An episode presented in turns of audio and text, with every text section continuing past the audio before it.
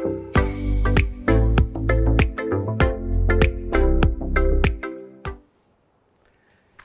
ดีครับขอต้อนรับสู่ 101 One-on-One นะครับวันนี้ผมวงพันธ์อมรินทร์เทวาทำหน้าที่ดำเนินรายการนะครับเราย้อนไป2วันที่แล้วในวันที่22สิงหาคมมันเป็นวันที่2ประเทศในอาเซียนของเราเปลี่ยนแปลงทางการเมืองพร้อมกันนะครับด้วยการส่งผ่านตำแหน่งนายกรัฐมนตรีไปสู่คนใหม่นะครับที่ไทยเนี่ยก็เราก็รู้อยู่แล้วว่ามีการเปลี่ยนแปลงนายกจากคุณประยุทธ์เป็นคุณเศรษฐาทวีสินนะครับที่กัมพูชาเนี่ยวันเดียวกันเขาก็มีการส่งผ่านตำแหน่งผู้นำเหมือนกันจากสมเด็จฮุนเซนเป็นลูกชายนะครับคุณฮุนมาเนตนะครับซึ่งการเปลี่ยนแปลงการเมืองที่เกิดขึ้นเนี่ยโอเคว่ามันเกิดขึ้นคนละประเทศกันก็จริงอยู่แต่ว่าถ้าเกิดว่าเราคิดดูดีๆนะครับคือประเทศไทยกัมพูชาเนี่ยเรามีความสัมพันธ์กันมายาวนานเป็นแบบเดี๋ยวทั้งรักทั้งชัง hate love relationship นะครับซึ่งแน่นอนว่าการที่ประเทศใดประเทศหนึ่งมีการเปลี่ยนแปลงผู้นำเกิดขึ้นมันก็ย่อมจะกระทบถึงความสัมพันธ์ของทั้ง2ประเทศแน่นอนใช่ไหมครับเรามองทีละฝั่งนะครับซึ่งกัมพูชาที่พูดไปแล้วว่าคนใหม่เนี่ยที่เป็นนายกก็คือคุณฮุนมาเนตซึ่งก็อาจจะมองได้ว่าเป็นกลุ่มน่าจะเป็นอำนาจเดิมที่ว่าอาจจะไม่ได้เปลี่ยนอะไรมากมายแต่ว่าของไทยเนี่ยอาจจะเห็นการเปลี่ยนแปลงที่ชัดเจนหน่อยก็คือเป็นการกลับมาของพรรคเพื่อไทยในการกลับมาเป็นแกนนำจัดตั้งรัฐบาลอีกครั้งหนึ่งนะครับซึ่งพอพูดถึงพรรคเพื่อไทยเนี่ยก็จะเลี่ยงไม่ได้ที่จะต้องโยงไปถึงการกลับมาของคุณทักษิณชินวัตรนะครับแล้วก็พูดถึงคุณทักษิณอีกเนี่ยเราก็จะค่อนข้างจะรู้กันว่าคุณทักษิณก็จะค่อนข้างมีความสัมพันธ์ที่อาจจะเรียกว่าแนบแน่นกับสมเด็จฮุนเซนนะครับมันก็เป็นที่วิเคราะห์กันว่าการที่พรรคเพื่อไทยกลับมาในครั้งนี้ก็อาจจะมีนัยยะอะไรหรือเปล่าถึงการเปลี่ยนแปลงในความสัมพันธ์ระหว่าง2ประเทศนะครับวันนี้รายการของเราก็จะมาคุยกันในเรื่องนี้ครับว่าการเปลี่ยนผ่านการเมืองที่เกิดขึ้นพร้อมกันในไทยและกัมพูชาเนี่ยมันจะมีนัยยะอะไรถึงความสัมพันธ์ระหว่างไทยกัมพูชาและก็รวมถึงเราจะพาไปมองทีละฝั่งด้วยนะครับทั้งในไทยทั้งกัมพูชาเนี่ยว่าทิศทางการเมืองภายในของแต่ละประเทศน่าจะไปทางไหนต่อนะครับวันนี้คนที่จะมาพูดคุยกับเราก็คือรองศาสตราจารย์ดร.ดุลยภาค ปรีชารัตน์นะครับท่านเป็นอาจารย์ประจำโครงการเอเชียตะวันออกเฉียงใต้ศึกษาคณะศิลปศาสตร์มหาวิทยาลัยธรรมศาสตร์ครับสวัสดีครับอาจารย์สวัสดีครับคุณพงษ์พันธ์ครับครับอย่างที่บอกคือเรื่องความสัมพันธ์ของไทยกัมพูชาเนี่ยมันเป็นเรื่องที่ซับซ้อนมากนะครับเดี๋ยวก่อนจะไปตรงนั้นเนี่ยผมไปทีละประเทศก่อนละกันเอามาเริ่มง่ายๆก่อนนะครับให้คนดูเข้าใจง่ายๆมาเริ่มที่ไทยก่อนของไทยเนี่ยคือเราก็หลายคนน่าจะรู้อยู่แล้วเราติดตามกันมานะครับหลังจากที่ผ่านการเลือกตั้งมาในเดือนพฤษภาคมตอนนั้นเนี่ยพรรคก้าวไกลยังชนะเลือกตั้งแล้วก็ยังมีสิทธิ์ชอบธรรมในการเป็นแกนนำตั้งรัฐบาลอยู่แต่ว่าผ่านมา3เดือนก็เรียกว่าพลิกไปพลิกมานะครับแล้วก็มาหักมุมจนกระทั่งมาจบลงในวันที่22ก็คือเป็นพรรคเพื่อไทยที่ตั้งรัฐบาลผสมข้ามขั้วนะครับโดยที่จับมือกับฝั่งของพรรคอดีตอาจจะเรียกว่าเป็นพรรคร่วมของอดีตรัฐบาลทหารก็ว่าได้อย่างนั้นนะครับซึ่งก็เป็นที่วิเคราะห์กันต่างๆนานาว่ามันเกิดอะไรขึ้นมันเป็นเกมการต่อรองอำนาจรูปแบบไหนกันแน่นะครับก็มีการวิเคราะห์กันไปหลากหลายก็จะมาถามมุมของอาจารย์บ้างครับว่าอาจารย์ได้เห็นการเมืองในวันนี้นะครับและอาจารย์ได้เห็นรัฐบาลสลายขั้ววันนี้เนี่ยอาจารย์มองว่าเบื้องหลังเรื่องของการต่อรองอำนาจที่เกิดขึ้นในการเมืองไทยวันนี้มันน่าจะเป็นรูปแบบไหนครับผมว่ามันก็สอดคล้องกับทฤษฎีเกมเหมือนกันนะครับคือในทางรัฐศาสตร์เนี่ยเวลาเราพูดถึงกลุ่มก้อนตัวแสดงทางการเมืองที่สัมพันธ์กับการเปลี่ยนผ่านทางการเมืองเช่นการพัฒนาประชาธิปไตยเนี่ยนะครับมันก็จะมีตัวแสดงทางการเมืองเป็นกลุ่มชนชั้นนำมากมายแต่สามารถ simplify หรือทำให้มันเข้าใจง่ายขึ้นโดยย่อยออกมาเป็นสัก 3-4 มุ้งอย่างเงี้ยนะครับเรายกตัวอย่างเช่นทางฝากรัฐบาลเดิมหมายถึงรัฐบาลที่นำโดยคุณประยุทธ์จันทร์โอชาก็จะประกอบด้วยพวก hard liner กับ soft liner อย่างทางคุณประยุทธ์หรือทางพรรคการเมืองที่ฟอร์มขึ้นมาที่เรียกว่ารวมไทยสร้างชาติเนี่ยถือว่าอนุรักษ์นิยมมากๆแล้วกลุ่มนี้ก็จะไม่เจรจากับฝ่ายตรงข้ามนะครับโดยเฉพาะฝ่ายตรงข้ามที่สุดโต่งชนกับอุดมการณ์ของเขาแต่ทางฝากรัฐบาลเดิมไม่ได้มีฮาร์ดไลเนอร์อย่างเดียวมีซอฟต์ไลเนอร์ด้วยนะครับเราเห็นความพยายามของพลเอกประวิตรวงษ์สุวรรณนะครับว่าก้าวข้ามความขัดแย้งหรือปูทางไว้แล้วว่าพร้อมที่จะผสมข้ามขั้วได้นะครับเราเห็นคุณอนุทินพรรคภูมิใจไทยอะไรอย่างเงี้ยก็มีดีกรีที่น่าจะมีความโน้มเอียงที่สามารถเจรจากับอีกฝั่งหนึ่งได้เหมือนกันอะไรอย่างเงี้ยนี่คือปีกรัฐบาลเดิมทีนี้สำหรับกลุ่มฝ่ายค้านเก่าซึ่งตอนนี้เพื่อไทยก็ตั้งรัฐบาลแล้วนะครับแต่ฝ่ายค้านเดิมก่อนการเลือกตั้งเนี่ยจะแบ่งออกเป็น2กลุ่มเหมือนกันคือพวกโมเดอเรท โมเดเลตเนี่ยไม่ถึงกับสุดโต่งมากนะครับพร้อมที่จะประนอมอำนาจกับฝ่ายขั้วรัฐบาลเดิมได้นะครับแต่อีกกลุ่มหนึ่งคือ radical เนี่ยสุดโต่งเลยพร้อมชนกับขั้วเดิมทีนี้เนี่ยในทางทฤษฎีเกมเนี่ยมันก็ว่ากันว่าถ้าเผื่อฝ่ายค้านชนะเลือกตั้งแล้วสามารถจัดตั้งรัฐบาลได้พวก radical เป็นแกนนำในการจัดตั้งรัฐบาลมันจะทำให้เกิดการเปลี่ยนสู่ประชาธิปไตยนะครับแต่จะขาดเสถียรภาพถ้าเรามองว่าชนชั้นนำยังมีบทบาทในการควบคุมเส้นทางการเปลี่ยนผ่านเพราะอะไรครับเพราะว่าถ้า radical ขึ้นมาเนี่ยมันจะไปสร้างความเปลี่ยนแปลงมากจนเกินไปซึ่งพวก hardliner จะรับไม่ได้และอาจจะมีรัฐประหารเกิดขึ้นก็เป็นได้นะครับทีนี้ถ้าเกมมันเปลี่ยนกลายเป็นว่าถ้า moderate เป็นแกนนำจัดตั้งรัฐบาลนะครับมันก็มีแนวโน้มในเคสต่างๆรอบโลกโดยเฉพาะในเคสในเอเชียเนี่ยที่เห็นได้พอสมควรเหมือนกันว่า moderate สามารถจับมือกับ softliner ได้นะครับแต่ของเคสไทยเนี่ยพิเศษเพราะว่าสุดท้ายแล้ว hardliner อย่างคุณประยุทธ์รวมไทยสร้างชาติเนี่ยก็เข้าไปจับกับทางเพื่อไทยในที่นี้ผมมองว่าเพื่อไทยเป็น moderate และผมมองว่าก้าวไกลเป็น radicalนะครับเพราะฉะนั้นสรุปสมการทางการเมืองต่างๆเนี่ยสุดท้ายแล้วฝ่ายต่างๆจับมือกันซอฟต์ไลเนอร์โมดูเลตรวมถึงฮาร์ดไลเนอร์ขับก้าวไกลออกไปให้ไปเป็นฝ่ายค้านนะครับเพราะฉะนั้นตรงนี้เข้าใจได้ทั้งคณิตศาสตร์ทางการเมืองสูตรต่อรองทางการเมืองและมุมคิดของชนชั้นนำในการเมืองไทยที่เป็นปีกอนุรักษ์นิยมที่มองว่าภัยคุกคามใหม่ที่เป็นเสรีนิยมมากๆเนี่ยแล้วไปท้าทายกับโครงสร้างการเมืองการปกครองที่เป็นมาเป็นก้าวไกลไม่ใช่เพื่อไทยนะครับแต่ว่าเพื่อไทยเองก็ดันไปแพ้ศึกเลือกตั้งกับก้าวไกลที่ผ่านมาทำให้จริงๆแล้วเนี่ยมันก็อาจจะมีความไม่สบายใจในการเป็นพันธมิตรข้าวต้มมัดอยู่เนืองๆอยู่แล้วนะครับเพราะนั้นก็พูดง่ายๆเลยก็คือว่าโดยธรรมชาติเนี่ยพรรคอันดับ1อันดับ2เนี่ยมันไม่จับมือกันหรอกครับพรรคอันดับ1อันดับ2ถ้าคะแนนไล่เลี่ยสูสีกันเนี่ยต้องแข่งกันจัดตั้งรัฐบาลโมเดลก็มีอย่างเช่นการเมืองในอังกฤษใช่ไหมครับที่พรรคอนุรักษ์นิยมกับพรรคแรงงานคะแนนสูสีกันเนี่ยเขาไม่จับมือกันนะครับก็ไปปาดเอาพรรคอันดับ3ขึ้นมาอย่างเสรีประชาธิปไตยนะครับก็ถ้าได้พรรคอันดับ3ขึ้นมาอยู่ในกลุ่มไหนกลุ่มนั้นก็จะชนะอันนี้ก็ตอบได้ชัดเจนว่าเพื่อไทยเดินเกมแรกก็คือไปเอาพรรคอันดับ3เข้ามาแล้วตอนหลังก็สไลด์ในฐานะโมเดเลตไปจับกับซอฟต์ไลเนอร์แต่ที่พิลึกพิลั่นในทางรัฐศาสตร์ก็คือว่าทำไมฮาร์ดไลเนอร์ของกลุ่มลุงตู่ถึงเข้ามาฟอร์มตรงนี้ด้วยนะครับก็น่าคิดเหมือนกันแต่ผมคิดว่าทางชนชั้นนำอนุรักษ์นิยมแบบสุดๆเลยเนี่ยคงจะมองภัยคุกคามใหม่ว่าไม่ใช่เพื่อไทยแต่เป็นก้าวไกลแล้วเป็นน่าจะเป็นภัยคุกคามต่อโครงสร้างกองทัพหรือสถาบันกษัตริย์นะครับเพราะนั้นก็เลยมีกลุ่มก้อนอีลิทกลุ่มใหม่ขึ้นมาในการเมืองไทยซึ่งน่าสนใจมากเลยนะครับก็น่าจะเป็นอนุรักษ์นิยมเข้มกับอ่อนเสรีนิยมอ่อนๆนะครับมารวมกันเป็นกลุ่มก้อนชนชั้นนำมาสู้กับซ้ายจัดนะครับซึ่งนั่นก็คือ radical คือก้าวไกลครับนี่ก็คือภาพของการเมืองที่อาจารย์มองทุกวันนี้ว่ามันกำลัง move ไปทางนี้มันก็มีข้อถกเถียงเหมือนกันอาจารย์อย่างโอเคมันอาจจะมีเวลาพูดถึงเรื่องของการเปลี่ยนผ่านทางการเมืองเนี่ยมันจะมีอาจจะมี2ทางอย่างทางแรกอาจารย์ก็พูดถึงว่าโอเคเรดิคอลขึ้นมาปุ๊บท้าชนเลยชนโครงสร้างอันนี้เป็นทางหนึ่งนะครับขณะที่อีกทางหนึ่งคนก็บอกว่าปฏิบัตินอมดีกว่าคอมโพมัยดีกว่าซึ่งก็จะอาจจะเป็นออกมาในรูปของรัฐบาลที่เราเห็นใช่ครับในวันนี้นะครับอาจารย์ถ้าสมมติว่าเราลองไปมองดูสมมติเป็นโมเดลต่างประเทศเนี่ยการเปลี่ยนผ่านระหว่าง2แบบเนี่ยนะครับมันจะส่งผลต่างกันยังไงบ้างถ้าเกิดว่าเราจะมองการเมืองไทยอนาคตจากนี้ครับคือถ้าเป็นเน้นให้ความสำคัญกับ radical เนี่ยคุณต้องปฏิวัติก็คือใช้กำลังเปลี่ยนแปลงการเมืองขนาดใหญ่ถอนรากถอนโคนระบอบเก่าแล้วสร้างระบอบใหม่ขึ้นมานะครับอุดมการณ์หรือสไตล์การต่อสู้ของก้าวไกลเป็นแบบนี้นะครับแต่ว่าก้าวไกลก็ไปจดทะเบียนตั้งพรรคการเมืองแล้วก็เข้าสู่การเลือกตั้งภายใต้รัฐธรรมนูญที่คุณประยุทธ์จันทร์โอชาควบคุมเอาไว้อยู่นะครับซึ่งมันก็ดูขัดฝืนกันเหมือนกันว่าพอสุดท้ายแล้วเนี่ยคุณจะใช้การเคลื่อนไหวแบบ radical movement แต่พอเข้าไปในโครงสร้างสภาเนี่ยภายใต้กรอบรัฐธรรมนูญนะครับที่เป็นมรดกจากคสช.กลายเป็นว่ามันเดินต่อไม่ได้นะครับมันมีพลังของสว.ก็ดีแล้วก็มีการจับขั้วพันธมิตรของกลุ่มการเมืองอื่นในการดีดก้าวไกลออกไป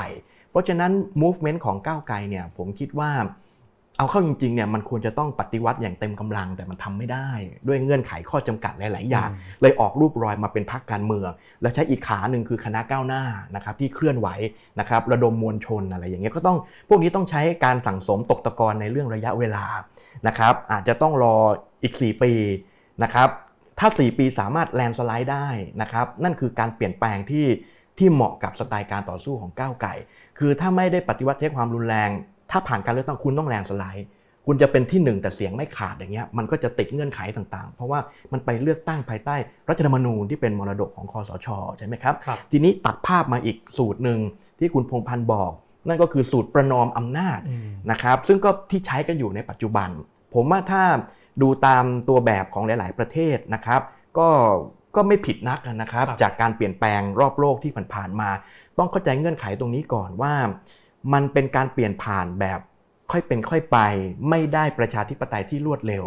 แต่จะค่อนข้างมีเสถียรภาพในแง่นี้ก็คือว่าในประเทศแห่งนี้คือประเทศไทยถ้าคุณคิดถึงการเปลี่ยนสู่ประชาธิปไตยคุณตัดชนชั้นนำออกจากสมการการเปลี่ยนผ่านได้ไหมถ้าคำตอบคือไม่ได้นะครับไม่ได้ก็คือคุณยังต้องพึ่งการประนอมอำนาจของกลุ่มชนชั้นนำอย่างนั้นอยู่นะครับตามระเบียบหรือสถาบันการเมืองที่ออกแบบไว้ใต้โครงสร้างรัฐธรรมนูญที่ชนชั้นนำเขากลุ่มเอาไว้อยู่นะครับเพราะฉะนั้นถ้ามันออกมาเป็นโมเดลแบบนี้เหมือนที่เป็นอยู่ปัจจุบันมันก็มีความหวังเกี่ยวกับประชาธิปไตยได้แต่อาจจะไม่รวดเร็วอาจจะค่อยเป็นค่อยไปแต่ความท้าทายอีกอย่างหนึ่งก็คือมันเป็นรัฐบาลผสมข้ามขั้วเป็นศัตรูเก่ากันด้วยแต่ว่าการเมืองก็คือไม่มีมิตรแท้และศัตรูที่ถาวรมีแต่ผลประโยชน์เท่านั้นที่ถาวรเพราะนั้นมันอยู่ที่ศิลปะของทางพรรคเพื่อไทยด้วยว่าจะต่อรองเก้าอี้กระทรวงนะครับหรือเกลี่ยผลประโยชน์ไปให้กับกลุ่มศัตรูเดิมหรือมิตรเก่าอะไรอย่างเงี้ยนะครับจะทำยังไงอันนั้นก็ว่ากันไปอีกทีหนึ่งครับพูดถึงการเปลี่ยนผ่านแบบค่อยเป็นค่อยไปเนี่ยคือถ้าสมมติเราไปมองโมเดลต่างประเทศเนี่ยมันมีประเทศไหนไหมที่พอจะมองเป็นโมเดลได้ที่ว่าเขาใช้การเปลี่ยนผ่านแบบค่อยเป็นค่อยไปแล้วมันเปลี่ยนผ่านสำเร็จได้หรือว่ามีประเทศไหนไหมที่ว่าใช้โมเดลนี้แล้วมันล้มเหลวผมคิดว่ามันก็มีทั้งสำเร็จและล้มเหลวนะครับ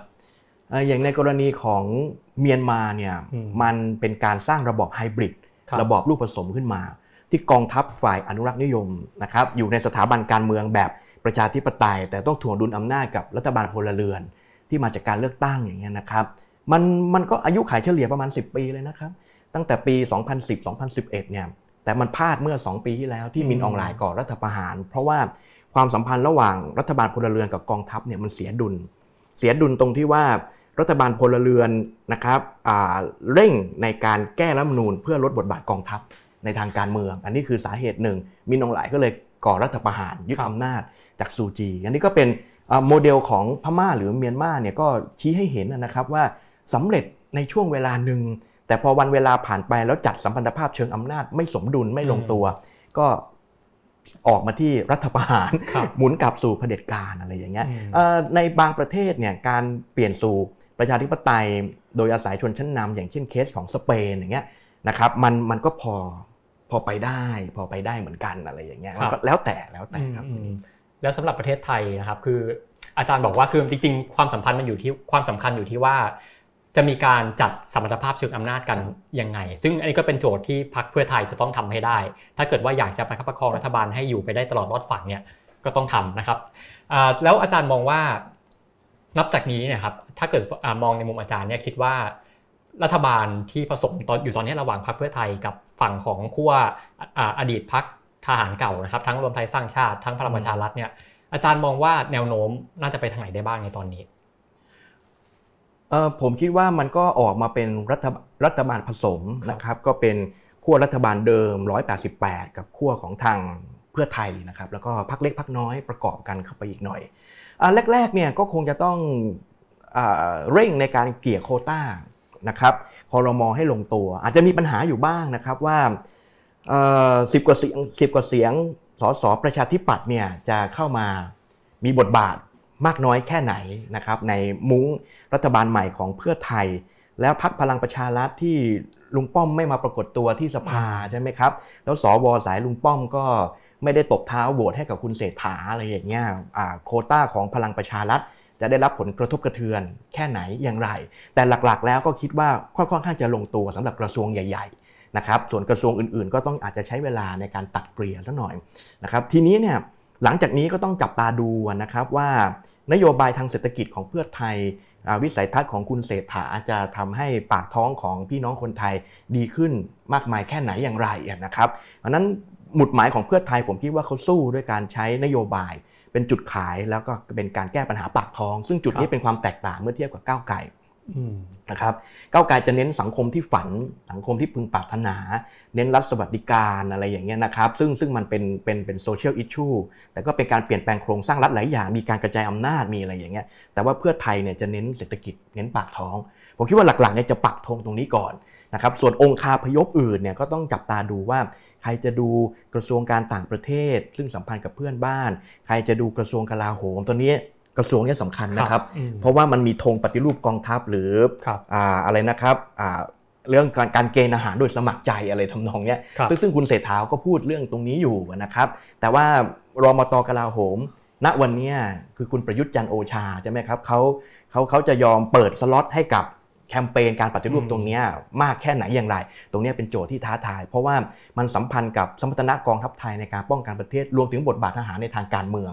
ว่าจะเป็นยังไงด้วยนะครับครับคือถ้าฟังสรุปจากที่อาจารย์พูดก็คืออาจจะดูได้เบื้องต้นว่าหน้าตา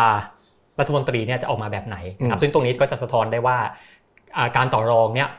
เป็นรูปแบบไหนครับอาจจะเห็นได้จากรัฐมนตรีที่จะออกมาในเร็วๆนี้ใช่ครับถามอาจารย์อีกนิดนึงครับคือถ้าเกิดว่ามองรัฐบาลที่ผสมระหว่างเพื่อไทยกับฝั่งของทหารเก่าเนี่ยนะครับอยากจะให้อาจารย์เรียกว่าอะไรหาชื่อเรียกนะครับตั้งชื่อให้กับรัฐบาลชุดเนี้ยจะตั้งมันจะพอจะตั้งชื่อระบอบหรือว่าตั้งชื่อรัฐบาลชุดนี้ได้ว่าอะไรไหมอย่างสมมติหลังรัฐประหารเนี่ยเราอาจจะบอกได้ว่าโอเคเป็นระบอบคสช.เป็นระบอบเผด็จการทหารนะครับแล้วหลังจากนั้นมาหลังจากการเลือกตั้งปี62เนี่ยก็น่าจะเป็นระบอบไฮบริดนะครับและตอนนี้ครับมันจะพอมีชื่ออะไรที่พอมาเรียกระบอบที่เกิดขึ้นในตอนนี้ได้ไหมครับมันก็เป็นระบอบการเมืองไฮบริดนะครับก็ยังไฮบริดอยู่เป็นไฮบริดแต่ว่าเป็นเผด็จการที่มีเลือกตั้งมีอิเลเมนต์ของประชาธิปไตยมากขึ้นสะท้อนการแข่งขันทางการเมืองมากขึ้นอะไรอย่างเงี้ยนะครับแต่ว่าหลักๆเนี่ยก็อย่างแบรนดิ้งที่เขาว่ากันเนี่ยผมว่าก็เหมาะสมอยู่เหมือนกันคือเป็นรัฐบาลผสมที่ข้ามขั้วนะครับเพราะว่าอันนี้ชัดเจนเลยคือที่ผ่านมามันเป็นรัฐบาลผสมแต่มันไม่ข้ามขั้วนะครับมาวันนี้มันข้ามขั้วซึ่งเคสในเมืองไทยก็น่าสนใจนะครับเพราะว่ามันก็ไม่ค่อยเกิดขึ้นในประเทศอื่นๆเหมือนกันนะครับว่าประเทศอื่นๆก็มีรัฐบาลผสมแต่ของเราเนี่ยมันข้ามขั้วแล้วของเราเนี่ยตั้งแต่พรรคพลังประชารัฐที่แข่งกับเพื่อไทยในการเลือกตั้งแมตช์ที่แล้วเนี่ยแล้วแย่งกันฟอร์มรัฐบาลแล้วพลังประชารัฐชนะเนี่ยนะครับมันก็ไม่ใช่ว่าเป็นเผด็จการที่มีเลือกตั้งแต่ว่าพรรคที่จัดตั้งรัฐบาลเนี่ยครองอำนาจนำในสภาเหมือนในระบอบในบางประเทศอื่นๆนะมันก็ไม่ใช่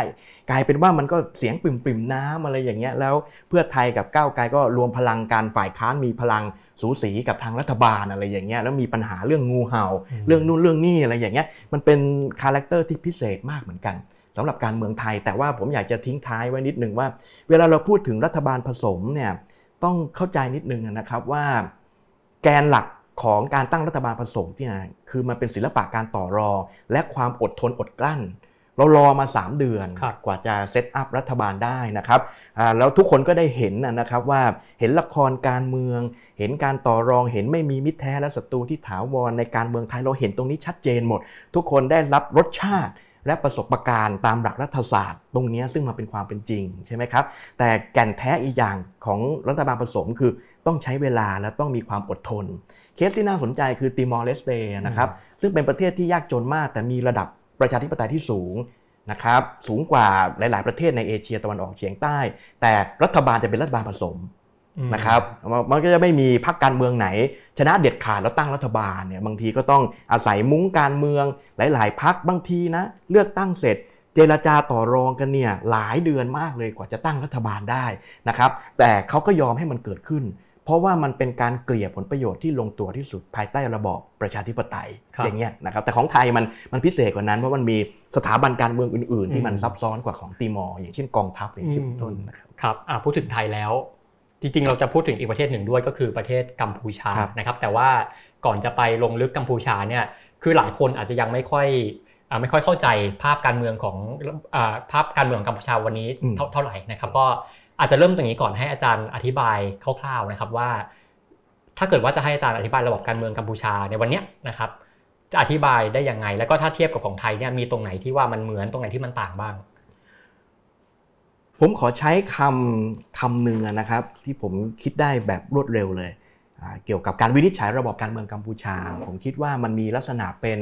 ระบอบเผด็จการเลือกตั้งแบบครอบงำภายใต้โครงสร้างรัฐราชการอุปถัมภ์นะครับในระบอบการเมืองมันก็มีทั้งเผด็จการมีทั้งประชาธิปไตยและมีระบอบไฮบริด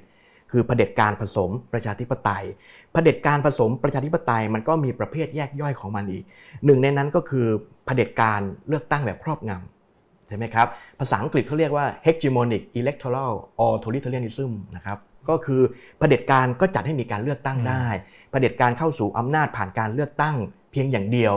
นะครับแต่เลือกตั้งทีไรพรรคของเผด็จการคือพรรครัฐบาลเนี่ยผูกขาดทรัพยากรทางการเมืองผูกขาดสื่อแล้วชนะเลือกตั้งทุกครั้งการแข่งขันกับฝ่ายค้านก็ไม่ค่อยมีความหมายเพราะรู้อยู่แล้วว่าใครเป็นผู้ชนะนะครับนี่คือลักษณะของระบอบการเมืองกัมพูชานะครับเป็นอย่างนี้ชัดเจนเป็นไฮบริด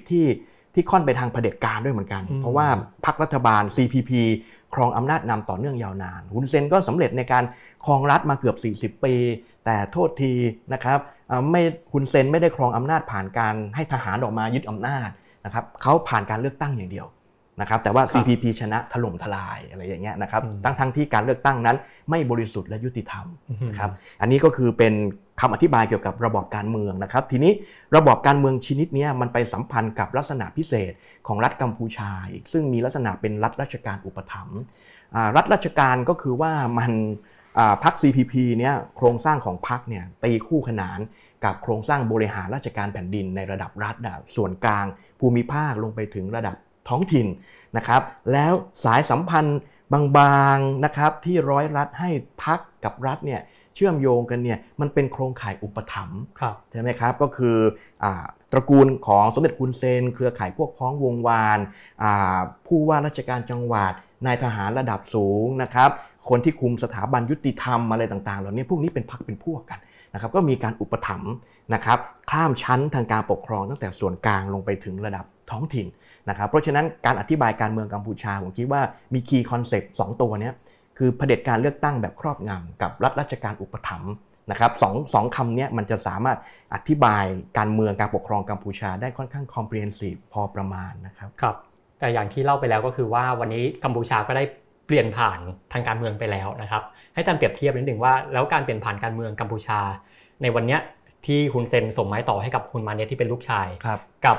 การเปลี่ยนผ่านการเมืองไทยในวันนี้ที่เปลี่ยนผ่านจากพลเอกประยุทธ์ไปสู่คุณเศรษฐาทวีสินเนี่ยพอจะอธิบายความแตกต่างได้ยังไงครับสำหรับกัมพูชามันก็เป็นการเปลี่ยนแปลงในตระกูลการเมืองก็คือตระกูลของสมเด็จฮุนเซนนะครับก็ส่งไม้ต่อให้ลูกชายฮุนมาเนตก็ขึ้นวัย40 กว่าปีแล้วนะครับแล้วก็อยู่ภายใต้บริบทหรือบรรยากาศทางการเมืองที่พรรค CPP ก็เป็นแกนนำจัดตั้งรัฐบาลชนะถล่มทลายก็อยู่ภายใต้ระบอบเผด็จการเลือกตั้งครอบงำอยู่ดีนะครับแล้วไม่ได้หมายความว่าส่งไม้ต่อแล้วฮุนเซนจะวางมือทางการเมืองเขาไม่ได้พูดเช่นนั้นนะครับเพราะฉะนั้นเขาก็ยังอยู่ทั้งหลังฉากกับอยู่ทั้งหน้าฉากนะครับกำกับเส้นทางทางการเมืองคุมตำแหน่งสำคัญแต่ว่าใครก็ตามที่คุมพรรค CPP ได้เนี่ยก็ถือว่ามีความได้เปรียบอย่างเอกอุอยู่แล้วซึ่งหัวหน้าพรรค CPP ก็ยังเป็นสมเด็จฮุนเซนอยู่นะครับเพราะฉะนั้นผมคิดว่าภาพกัมพูชาตรงนี้ชัดเจนว่าการเมืองมันไม่ได้เปลี่ยนอะไรมากระบอบการเมืองมันยังคงเดิมนะครับแล้วฮุนมาเนตก็ไม่ใช่แบบคนรุ่นใหม่ที่จะมาล้างระบอบเก่าและเป็นทายาททางการเมืองของผู้พ่อที่ครองอำนาจมาเกือบ40 ปีนะครับทีนี้ตัดภาพมาดูการเมืองไทยจะไม่เหมือนกันนะครับเพราะว่าการเมืองไทยเนี่ยมันไม่ได้สืบทอดอำนาจในลักษณะแบบนั้นนะครับคือถ้าเป็นอย่างนั้นมันก็จะต้องมีพรรคมีอะไรนะครับผู้นำทางการเมืองที่เป็นทายาทของคุณประยุทธ์ใช่ไหมครับสืบทอดอำนาจต่ออะไรอย่างเงี้ยมันไม่ใช่เพราะว่าพรรคฝากฝั่งรัฐบาลเดิมเนี่ยพ่ายแพ้การเลือกตั้งนะครับก็ไปตกอยู่ที่ก้าวไกลก่อนแล้วก็มาเป็นเพื่อไทยนะครับทีนี้พอเพื่อไทยขึ้นมาแล้วก็ผสมข้ามขั้วจุดเด่นอันนึงเนี่ยที่จะพอเทียบกับระบอบของกัมพูชาได้ก็คือว่ามันเป็นเรื่องของตระกูลชินวัตรกับตระกูลฮุนนะครับเพราะว่าเพื่อไทยขึ้นมาเนี่ยก็มีภาพคุณทักษิณบินกลับไทยใช่ไหมครับภาพของตระกูลชินวัตรแล้วสมเด็จฮุนเซนก็มาแสดงความยินดีนะครับยินดีกับคุณเศรษฐาที่ได้ตำแหน่งใหม่อย่างเงี้ยแต่มันอาจจะซ้อนกันสักนิดหนึ่งเพราะว่ามันไม่ใช่ตระกูลชินวัตรอย่างเดียวมันตระกูลทวีสินด้วย นะครับอันนี้น่าคิดแต่ว่าของกัมพูชาเนี่ยตระกูลคุณของคุณเซนอย่างเดียวนะครับนี่คือความแตกต่างนะครับครับจริงๆอาจารย์ถ้ามองรัฐบาลของฝั่งไทยตอนนี้โอเคมีเรื่องของตระกูลชินวัตรมีเรื่องของตระกูลทวีสินและจริงๆจะว่าไปเนี่ยคือรัฐบาลที่เกิดขึ้นของไทยในตอนนี้จริงๆมันก็เรียกว่ายังมีองคาพยพของฝั่งรัฐบาลทหารเก่าอยู่ก็คือมีพลเอกประยุทธ์พลเอกประวิตรอยู่ซึ่งจริงๆก็มีความสัมพันธ์กับฮุนเซนในอีกรูปแบบหนึ่งเหมือนกันมันก็เลยทำให้รู้สึกว่าความสัมพันธ์ระหว่างรัฐบาลไทยกัมพูชาตอนนี้น่าจะซับซ้อนขึ้นอีกระดับหนึ่งนะครับอยากให้อาจารย์เล่าตรงนี้นะครับถ้าเกิดว่าเราจะทำความเข้าใจถึงความสัมพันธ์ระหว่างเนี่ยบรรดาชนชั้นนำไทยกัมพูชา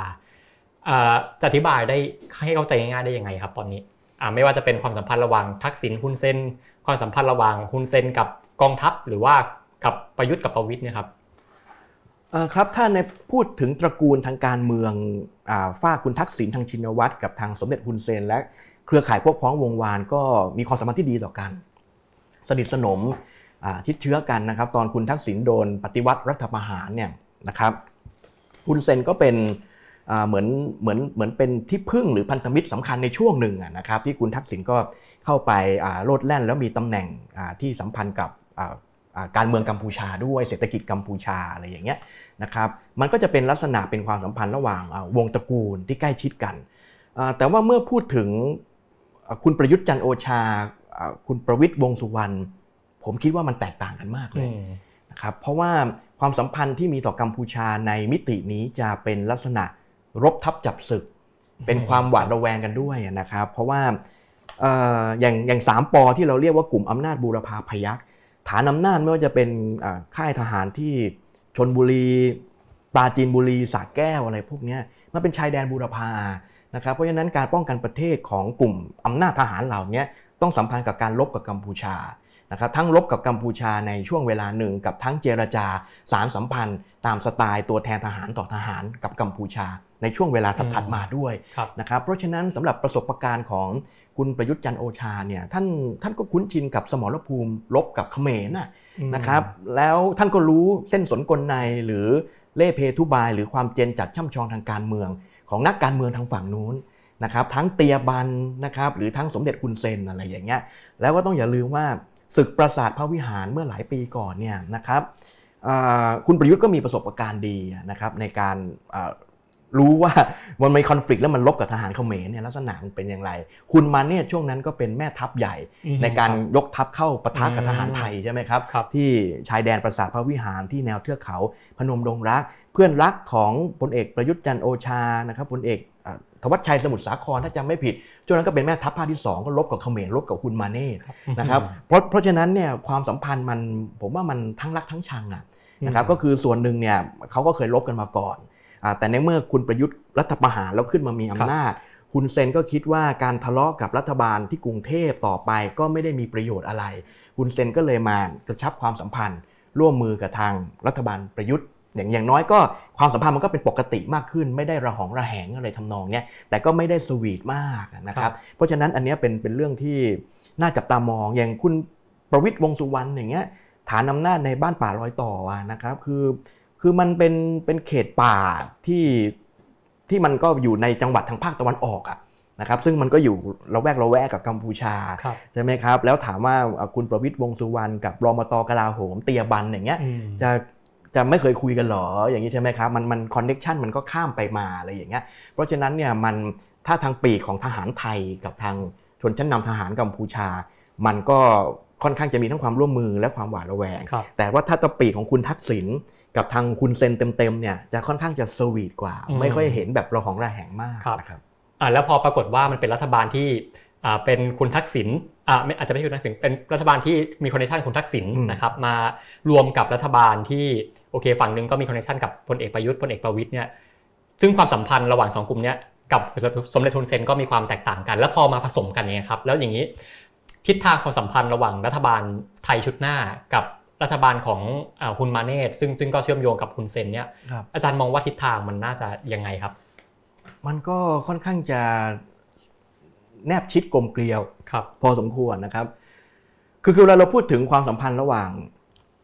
ชนชั้นนำต่อชนชั้นนำเนี่ยเดี๋ยวเคลียร์กับทางผู้ชมสักนิดนึงว่า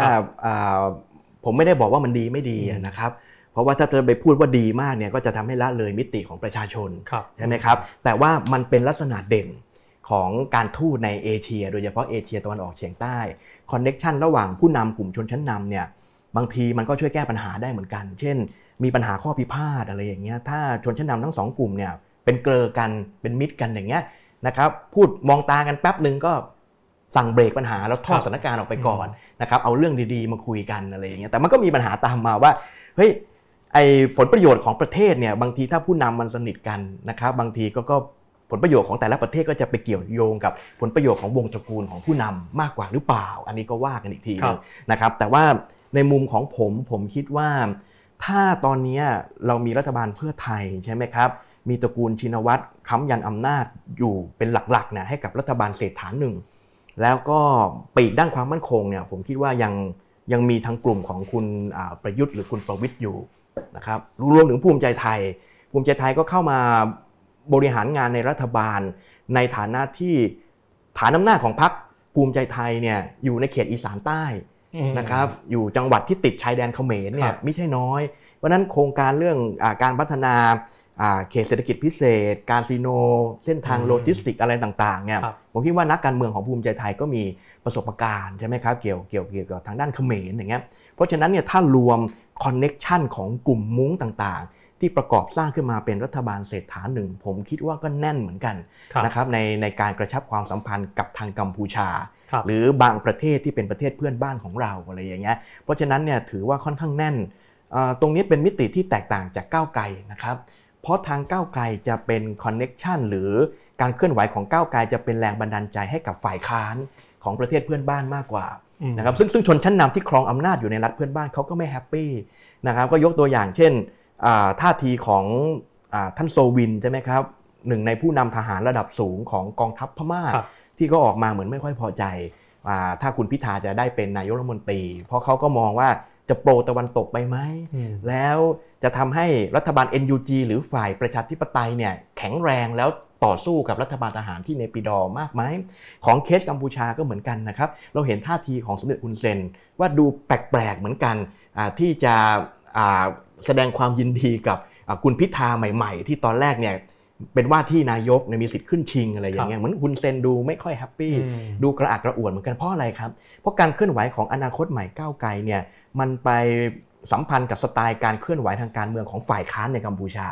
ซึ่งเป็นศัตรูกับพรรค CPP ใช่ไหมครับอย่างการเคลื่อนไหวของสมรังสีหรือพรรคเพลิงเทียนเปลวเทียนอะไรอย่างเงี้ยนะครับที่โดนกีดกันทางการเมืองทำให้นะครับไม่สามารถมาตั้งรัฐบาลแข่งหรือลงสมัครเลือกตั้งแข่งกับพรรค CPP อะไรอย่างเงี้ยพวกนี้เป็นเยาวชนหนุ่มสาวหรือบ้างก็เป็นฝ่ายค้านที่เหมือนจะชน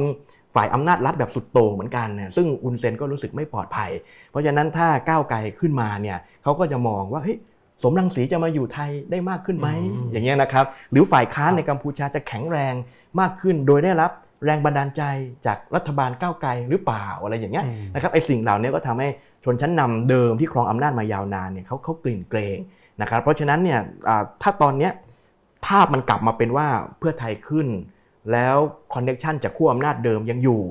ซึ่งต่อไปถึงคุณเซนกับคุณมาเนตก็น่าจะเชื่อได้เหมือนกันว่าก็จะมีความสัมพันธ์ที่ค่อนข้างราบรื่นแต่ไม่ได้หมายความว่าจะไม่มีความท้าทายอะไรเลยผมคิดว่ามันยังมีปัญหาอีกหลายส่วนเหมือนกันที่จะทำให้ไทยกับกัมพูชาอาจจะระหองระแหงหรือขัดแย้งกันแต่เพียงแต่คอนเน็กชันในกลุ่มผู้นำอาจจะช่วยบรรเทาตรงนี้ได้บ้างนะครับครับให้อาจารย์เปรียบเทียบนิดนึงครับอย่างสมัยพลเอกประยุทธ์8 ปี 9 ปีเนี่ยความสัมพันธ์กับกัมพูชาก็จะเป็นแบบหนึ่งนะครับแล้วพอ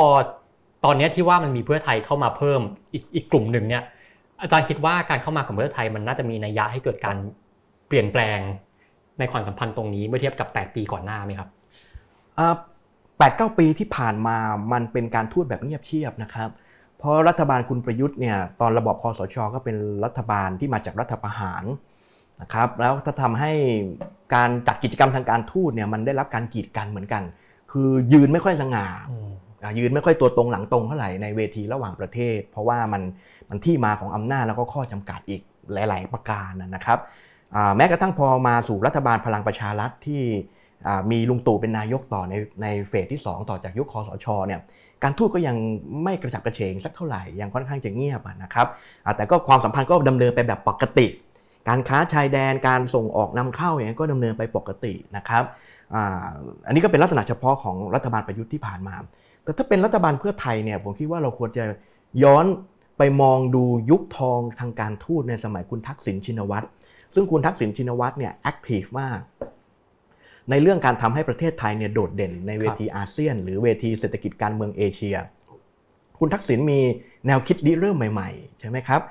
เช่นเรื่องของพันธบัตรเอเชียเรื่องความร่วมมือเศรษฐกิจเอยาวดีเจ้าพระยาแม่โขงแอคเมกอะไรอย่างเงี้ยหรือการสร้างการรวมกลุ่มต่างๆที่เป็นประเทศแถวๆนี้มารวมกันแล้วไม่ต้องมีมหาอำนาจก็ได้อะไรอย่างเงี้ยสำเร็จล้มเหลวอันนี้ก็ว่ากันไปแต่ว่ามันเป็นจุดเริ่มต้นที่ดีนะครับเพราะฉะนั้นเนี่ยในยุคทองการต่างประเทศส่วนหนึ่งก็เป็นยุคที่คุณทักษิณขึ้นมาบริหารแล้วทำให้บทบาทของประเทศไทยเนี่ยโดดเด่นผมจำได้เลยว่าในช่วงนั้นเนี่ยมาเลเซียเด่นมากเลยภายใต้การนำของมหาเดชใช่ไหมครับเขาเก่งเรื่องนโยบายต่างประเทศกิจการระหว่างประเทศแต่พอสักพักหนึ่งคุณทักษิณขึ้นมาเนี่ยภาพลักษณ์ความเด่นของประเทศไทยเนี่ยก็ใกล้เคียงกับมาเลเซียในช่วงนั้นเลยนะครับซึ่งก็เป็นประสบการณ์ที่ดีนะครับแต่ว่าเรื่องของการเปลี่ยนแปลงนโยบายต่างประเทศมากแล้วจะไปกระทบกับตัวแสดงอื่นหรือผลประโยชน์ทับซ้อนบางอย่างอย่างเช่นที่คุณทักษิณโดนอยู่ในทุกวันนี้นะครับก็คือปล่อยเงินกู้ให้รัฐบาลทหารเมียนมาอะไรอย่างเงี้ยนะครับมันก็เป็นเรื่องของ conflict of interest ที่ก็เป็นผลมาจากการดำเนินนโยบายต่างประเทศที่เจาะตลาดเพื่อนบ้านด้วยนะครับทีนี้ก็น่าคิดว่าถ้ารัฐบาลคุณเศรษฐาขึ้นมานะครับแล้วคุณทักษิณตอนนี้ก็อยู่เมืองไทยท่านก็อาจจะให้คำปรึกษา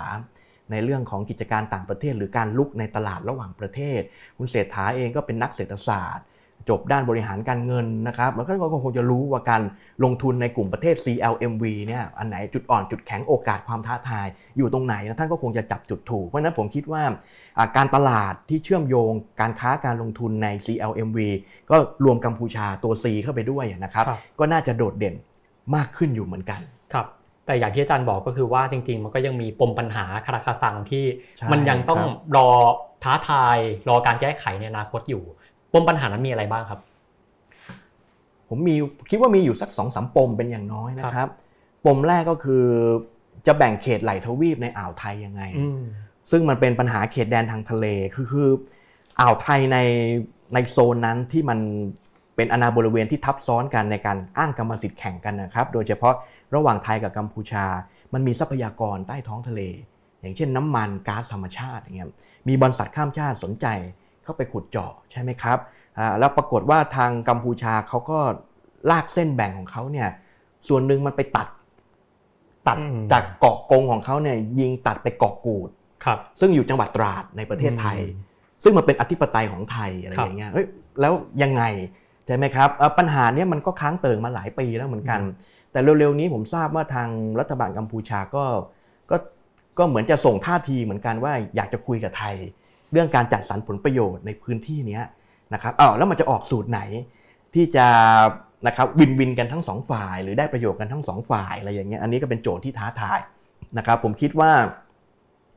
ต่างฝ่ายก็คงจะต่างไม่ยอมกันเหมือนกันในการพิทักษ์ผลประโยชน์สำคัญของประเทศนะครับแต่คอนเน็กชันในกลุ่มชนชั้นนำที่ผมเคยนำเรียนไปเบื้องต้นก็อาจจะช่วยแก้ปัญหาตรงนี้ได้แต่ไม่ได้หมายความว่าจะเป็นเรื่องผลประโยชน์ชาติอย่างเดียวมันเป็นผลประโยชน์เรื่องชนชั้นนำหรือเปล่าอันนี้ก็ว่าไปนะครับว่ากันไปอีกทีหนึ่งนี่คือเรื่องแรกนะครับแล้วยังไม่นับข้อพิพาทเขตแดนในจุดอื่นๆอย่างเช่นปราสาทตาควายนะครับหรือบริเวณทางบกที่เป็นพรมแดนเทือกเขาพนมดงรักบางจุดอะไรอย่างเงี้ยอันนี้ก็ต้องว่าไปกันไปแต่ผมคิดว่าจุดใหญ่น่าจะเป็นที่อ่าวไทยแล้วอ่าวไทยมันไม่ใช่เป็นจุดพิพาททางเขตแดนระหว่างไทยกับกัมพูชาอย่างเดียวมันมีตัวแสดงอื่นด้วยที่มีอธิปไตยติดกับอ่าวไทยอย่างเช่นเวียดนามนะครับแล้วก็มาเลเซียทีนี้มาเลเซียน่าสนใจตรงที่ว่าไทยกับมาเลเซียเนี่ยเคยใช้โมเดลในการแก้ปัญหานะครับไอ้บริเวณกรรมสิทธิ์ทับซ้อนทางทะเลเนี่ยแล้วมันเวิร์กมันสำเร็จไอ้โมเดลนี้จะมาแอพพลายกับเคสของไทยกัมพูชาได้แค่ไหนอย่างไรเอาล่ะอันนี้ก็เป็นตัวแสดงภายในภูมิภาคในกลุ่มก้อนอ่าวไทยเฉยๆทีนี้ตัวแสดงภายนอกเนี่ยปรากฏว่ามีจีนกับสหรัฐที่เข้ามาเล่นในพื้นที่นี้ในการแข่งขันภูมิรัฐศาสตร์เราต้องอย่าลืมนะครับว่าฐานทัพในเรียมดาราสาครที่กัมพูชาก็มีการวิเคราะห์ในวงระหว่างประเทศกันอย่างอุ่นหนาฝาข้างเลยว่า จีนจะมาใช้ประโยชน์ไหมนะครับแล้วถ้าจีนใช้ประโยชน์จีนจะสามารถต่อสู้กับเวียดนามหากมีความขัดแย้งในหมู่เกาะสแปรดลี่ในทะเลจีนใต้แล้วยกทัพจากกัมพูชาตีตลบหลังเวียดนาม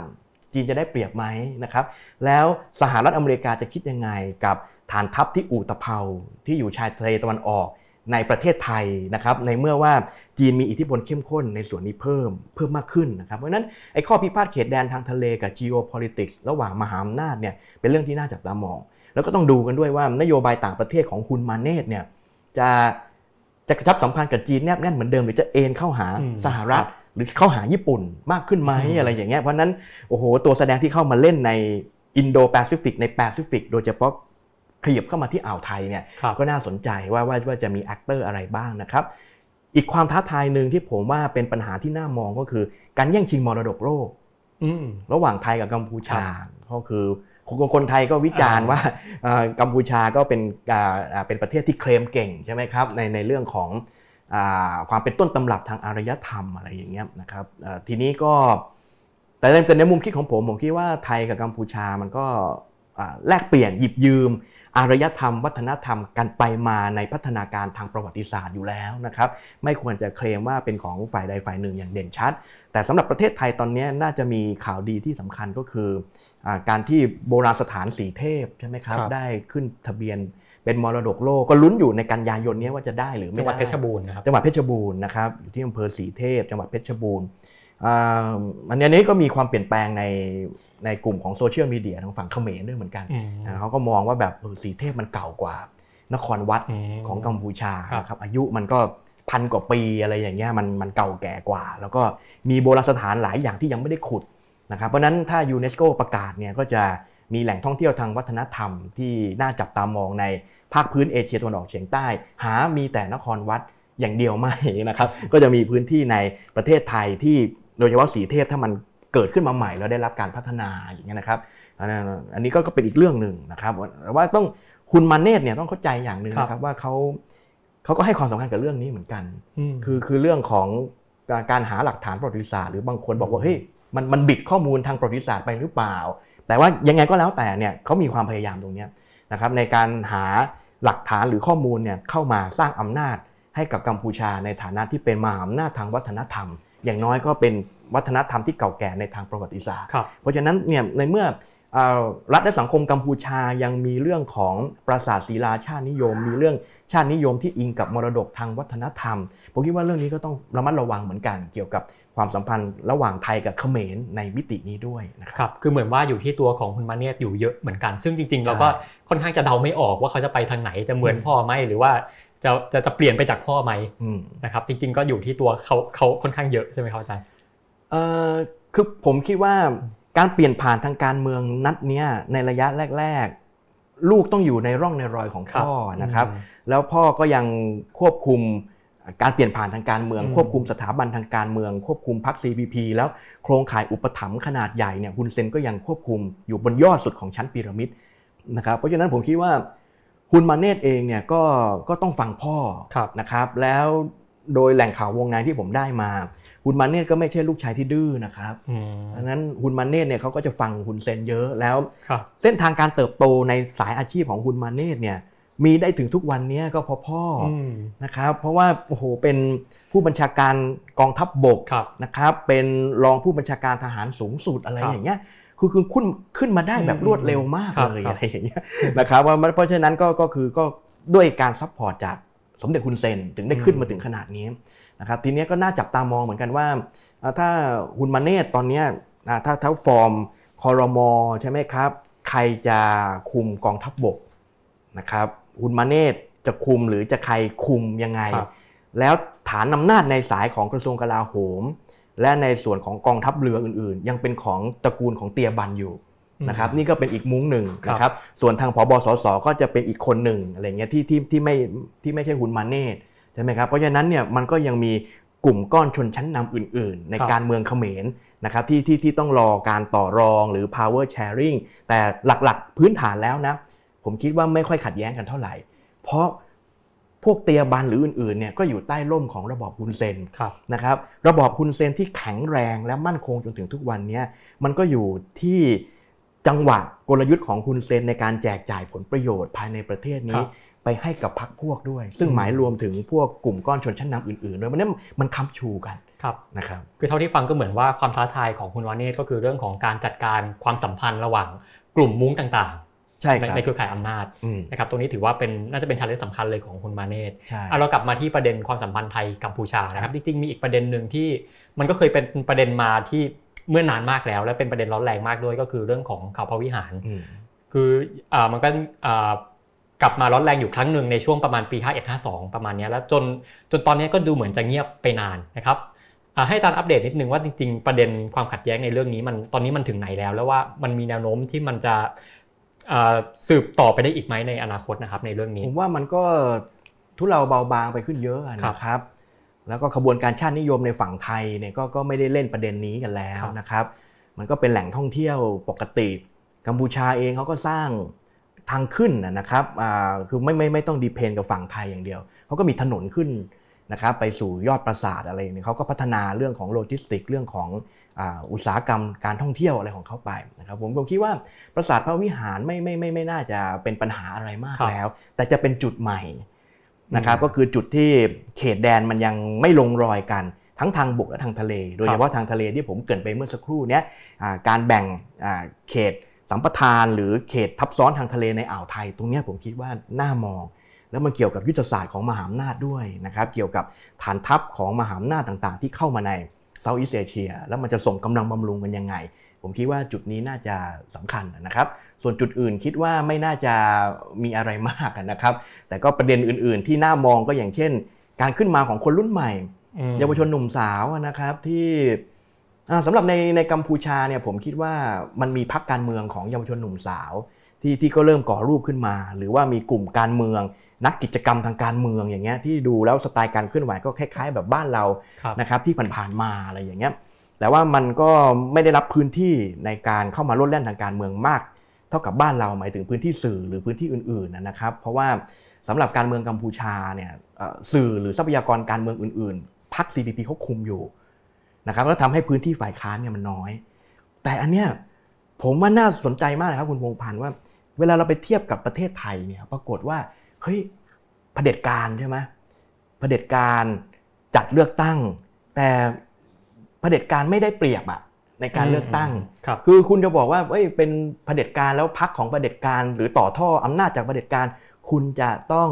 จัดตั้งรัฐบาลได้แบบเสียงข้างมากหรือชนะฝ่ายค้านถล่มทลายอะมันไม่ใช่นะครับเพราะว่าอย่างการคุมพื้นที่สื่อจะเห็นว่าสื่อไทยเนี่ยให้พื้นที่กับฝ่ายประชาธิปไตยมากนะครับฝ่ายก้าวไกลฝ่ายอะไรอย่างเงี้ยก็ได้พื้นที่สื่อเป็นมหาอำนาจทางสื่อเลยก็ว่าได้ซึ่งมันผิดทฤษฎีเหมือนกันสำหรับเผด็จการที่จัดเลือกตั้งแล้วผูกขาดทรัพยากรในเมืองไทยมันผูกขาดตรงนี้ไม่ได้นะครับเมื่อผูกขาดไม่ได้ปั๊บเนี่ยมันก็ไม่ได้เป็นรัฐบาลที่เป็นเสียงข้างมากอ่ะนะครับมันก็ออกมาเป็นรัฐบาลผสมอะไรอย่างเงี้ยก็ต้องมาแก้ปัญหากันอีกแบบหนึ่งผมคิดว่าความน่าสนใจก็คือบทบาทของสื่อด้วยในไทยกับกัมพูชากลายเป็นว่าสื่อไทยเนี่ยให้พื้นที่ให้โอกาสสำหรับฝ่ายประชาธิปไตยมากกว่าในเคสของกัมพูชาครับคือหลักๆก็คือจุดต่างระหว่างเผด็จการไม่รู้เรียกเผด็จการได้ไหมคือจุดต่างระหว่างขั้วอำนาจเก่า2ประเทศเนี่ยก็คือเรื่องของความสามารถในการควบคุมสังคมนะครับการควบคุมสื่อที่ทำให้หน้าตาของการเมืองวันนี้มันออกมาไม่เหมือนกันโอเคฝั่งกัมพูชาควบคุมได้มากกว่าทำให้เขาตั้งรัฐบาลเสียงข้างมากเกือบเด็ดขาดได้ขณะที่ของไทยเนี่ยมันคุมไม่ได้ปุ๊บมันก็เลยต้องเป็นหน้าตาของรัฐบาลผสมอย่างทุกวันนี้ใช่ครับคืออยากจะเพิ่มเติมอีกนิดนึงว่าไอ้การที่ควบคุมทรัพยากรทางการเมืองหรือเครือข่ายต่างๆทำให้พรรครัฐบาลได้เปรียบคือ CPP ของกัมพูชามันเกี่ยวกับบ่อเกิดและจุดวิวัฒนาการของพรรค CPP ด้วยมันจะไม่เหมือนพรรคการเมืองในบ้านเรานะครับพรรค CPP เนี่ยจุดกำเนิดการก่อเกิดเนี่ยมันสัมพันธ์กับขบวนการคอมมิวนิสต์ในอินโดจีนหรือในกัมพูชาเวลาเราพูดถึงพรรคคอมมิวนิสต์เนี่ยมันหมายถึงโครงสร้างของพรรคหน่วยเซลล์ต่างๆของพรรคมันจะตีคู่ขนานไปกับโครงสร้างรัฐ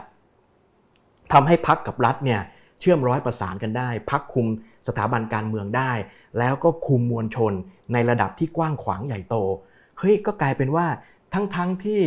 พรรค CPP ของกัมพูชาดูผิวเผินก็จดทะเบียนเลือกตั้งแข่งขันการเลือกตั้งอะไรอย่างเงี้ยนะครับแต่โครงสร้างของมัน หรือการครอบครองมวลชนหรือการควบคุมโครงสร้างรัฐมันจะไปเหมือนพรรคคอมมิวนิสต์เวียดนามนะครับก็คือพวกระบบพรรครัฐอ่ะในเวียดนามในสปปลาวก็จะมีความเข้มแข็งของตัวพรรคการเมืองที่เป็นพรรครัฐบาลแบบครองอำนาจนำเลยทีเดียวนี่นะสิถึงบอกว่าพรรค CPP ของกัมพูชาเนี่ยมันควบคุมภูมิทัศน์และองคาพยพของรัฐและสังคมได้อย่างมากมายมหาศาลคล้ายๆกับพรรคคอมมิวนิสต์เวียดนามเพราะจุดกำเนิดมันสัมพันธ์กันนะครับเพียงแต่ว่า process เนี่ยมันมีการเลือกตั้งเป็นประจำสม่ำเสมอซึ่งแบบนี้เวียดนามเขาไม่ได้ทำกันใช่ไหมครับในเคสของกัมพูชาจะมีการเลือกตั้งคล้ายๆบ้านเราเป็นประจำสม่ำเสมอแต่นี้บ้านเราเนี่ยข้อที่เป็นจุดอ่อนสำคัญก็คือว่าเราไม่มีพรรคการเมืองใดเลยไงครับที่สามารถจะครองอำนาจนำได้อย่างพรรค CPP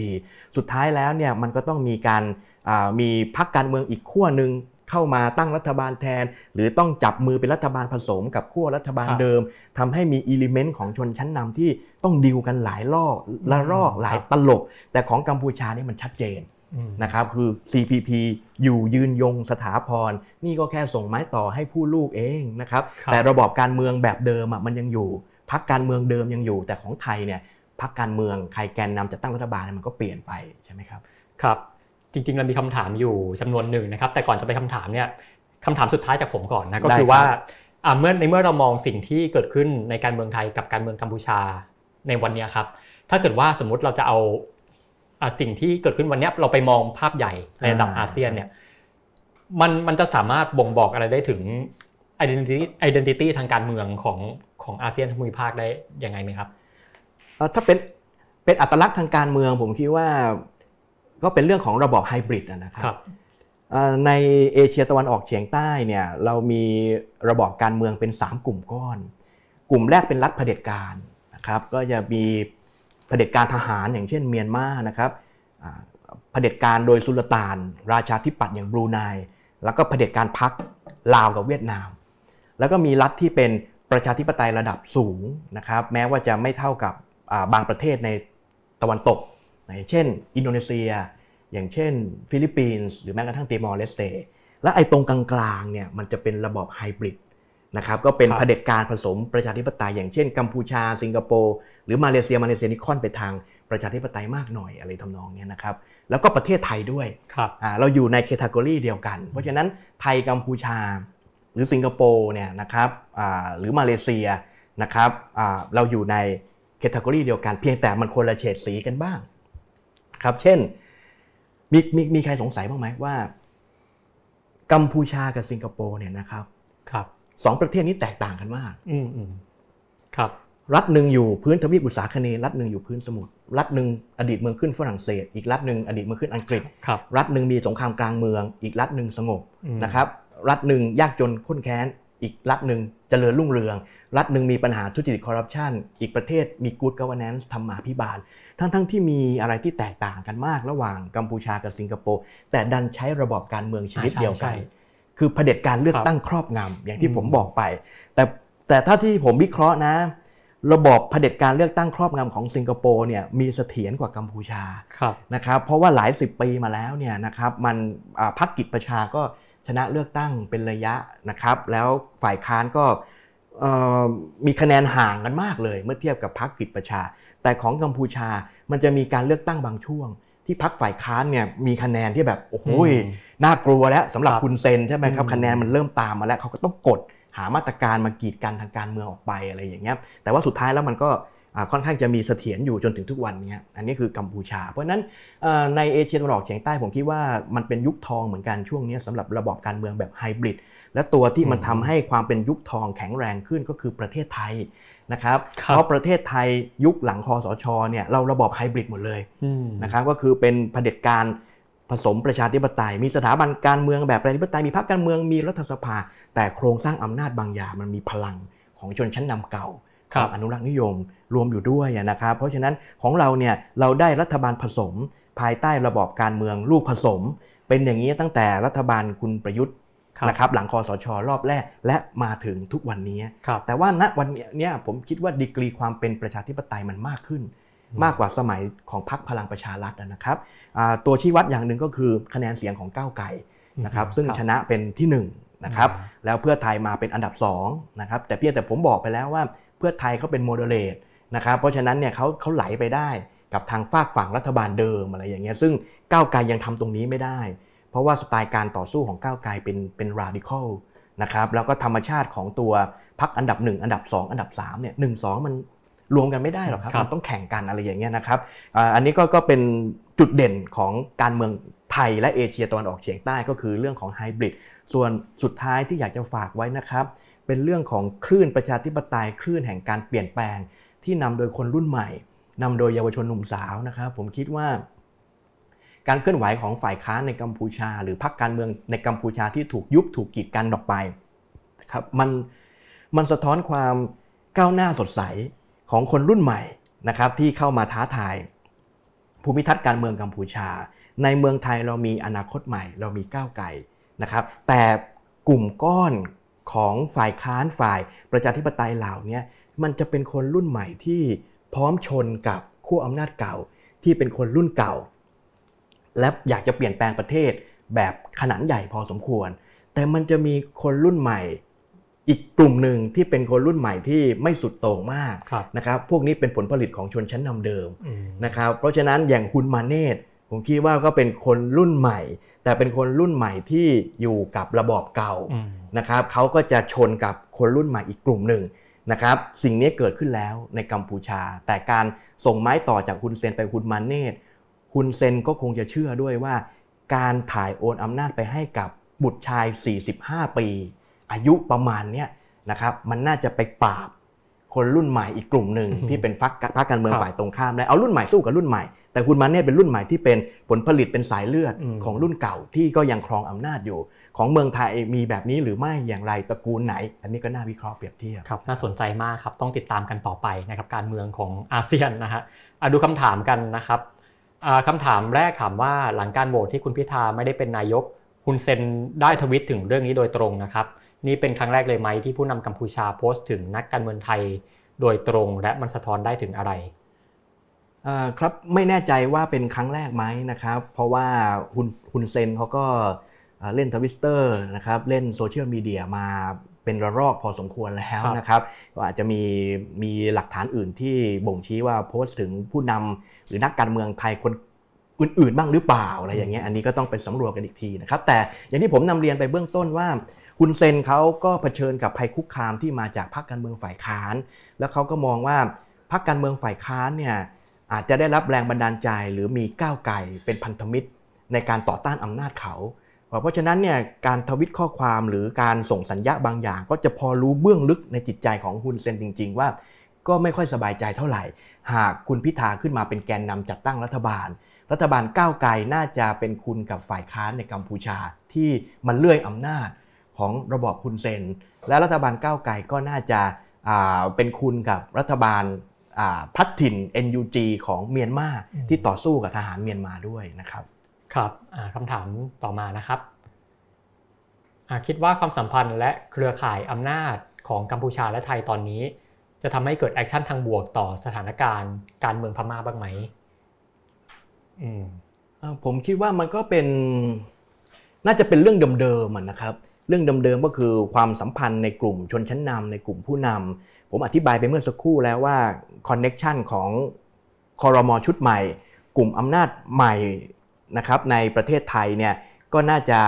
เป็นความสัมพันธ์ที่ราบรื่นเหมือนกันกับทางกลุ่มอำนาจในกัมพูชานะครับของทางคุณมาเนตส่วนทางด้านพม่าก็ต้องบอกอย่างนี้นะครับว่ารัฐบาลเศรษฐาหนึ่งเพื่อไทยนะครับก็น่าจะมีแนวนโยบายต่างประเทศที่น่าจะทำให้มินอองหลายกับโซวินสบายใจมากกว่าถ้าให้คุณพิธาขึ้นมาเป็นแกนนำจัดตั้งรัฐบาลนะครับเพราะผมคิดว่านโยบายต่างประเทศของเพื่อไทยเกี่ยวกับเพื่อนบ้านอาจจะเน้นการสร้างสันติภาพแล้วก็เน้นพัฒนาเศรษฐกิจชายแดนแต่ไม่อาจจะไม่ได้แบบไฮไลท์มากว่าการทูตไทยจะต้องมีกระดูกสันหลังเสียงดังขึ้นแล้วก็วิพากษ์วิจารณ์รัฐบาลเพื่อนบ้านอะไรอย่างเงี้ยซึ่งผมคิดว่าทั้งมินอองหลายหรือทางคุณเซนเนี่ยจะสบายใจกับตรงนี้ก็อย่าลืมนะครับว่าคุณเซนนี่ก็เป็นเผด็จการผสมประชาธิปไตยใช่ไหมครับมินอองหลายนี่ก็เป็นเผด็จการเสนาธิปัตย์เขาก็จะไม่พอใจนะครับสไตล์การทูตของฝ่ายค้านการทูตของรัฐบาลพัฒถิ่นซึ่งเขาจะต้องจับกลุ่มกันนะครับเพราะแต่ว่าในอนาคตก็ต้องดูนะครับว่า การเคลื่อนไหวของฝ่ายค้านไทยที่นำโดยก้าวไกลกับฝ่ายค้านในกัมพูชารวมถึงฝ่ายเรียกร้องประชาธิปไตยใน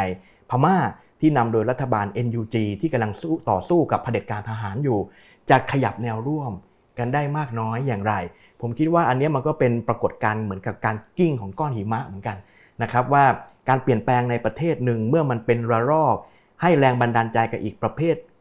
เทศหนึ่งเนี่ยนะครับมันจะมีการต่อยอดสร้างนวัตกรรมของการต่อสู้ประชาธิปไตยที่มันค่อนข้างจะล้ำหน้านะครับแล้วก็ทำให้มวลสารการต่อสู้เนี่ยมันขยายเป็นระลอกและมีแนวร่วมที่มากขึ้นนะครับครับคำถามต่อมานะครับบนความสัมพันธ์ระหว่างเครือข่ายฮุนเซนกับทักษิณในสมัยนี้มีอะไรที่พวกเขาอาจจะจัดการไม่ได้ง่ายเหมือนเมื่อก่อนบ้างไหมผมคิดว่าก็เป็นเรื่องบทบาทมหาอำนาจเหมือนกันนะครับว่าณวันนี้การแข่งขันกับสหรัฐและจีนเนี่ยเข้มข้นขึ้น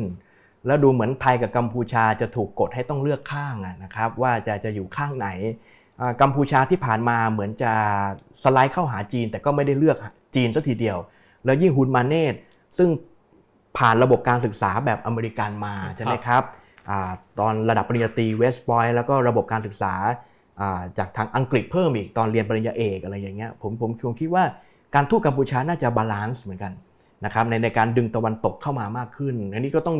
อีกเรื่องหนึ่งที่ต้องดูก็คือทักษะการใช้ภาษาอังกฤษแล้วก็